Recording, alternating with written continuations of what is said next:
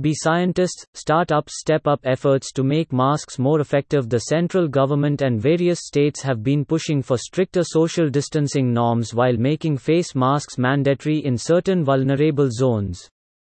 Scientists, innovators, and startups are coming up with innovative solutions backed by science and designed to make face masks more effective and durable. A team of three scientists at the Center for Nano and Soft Matter Sciences CENS under the Department of Science and Technology DST have developed a mask powered by electrostatics or triboelectricity to make them more effective. It is based on a simple lesson 1, on Home Secretary Ajay Bhalla, in his communication to states and UT, said the fear of the coronavirus and loss of livelihood are the main driving factors for the movement of stranded workers towards their homes. In order to mitigate the distress of migrant workers, I would be grateful if the following measures could be implemented, he said in a letter issued on Monday. The Home Secretary suggested that more special trains should be arranged by proactive coordination between the states and the Ministry of Railways. Also read Coronavirus Live Global cases top 4.9 million, India death toll 3164. He also said arrangement for resting places, taking into account requirement of sanitation, food and health, should be made. There should be more clarity about the departure of trains and buses, as lack of clarity coupled with rumors caused unrest amongst the workers.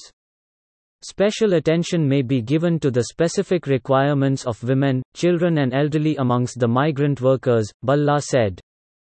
District authorities may guide workers moving on foot to designated rest places, nearby bus terminals or railway stations by arranging transportation, enlisting the migrants with their addresses and contact numbers, which may be helpful in contact tracing in due course and involvement of NGO representatives at rest places etc., he said.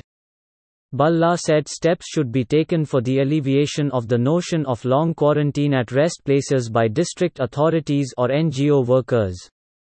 Increase in number of buses for transporting migrants are some other measures suggested, he said. Besides, entry of buses carrying migrants at interstate border should be allowed, adequate arrangement of food, health care and counseling to encourage the workers to remain at places where they are should also be made, he added. The Indian Railways has operated 1,565 Shramik special trains since May 1 and ferried home more than 20 lakh migrants stranded in various parts of the country amid the coronavirus-induced lockdown, Railway Minister Piyush Goyal said on Twitter. As many as 26 migrant workers died last week when two trucks carrying them from different states collided in Uttar Pradesh's Auraiya, with inputs from PTI and IANS.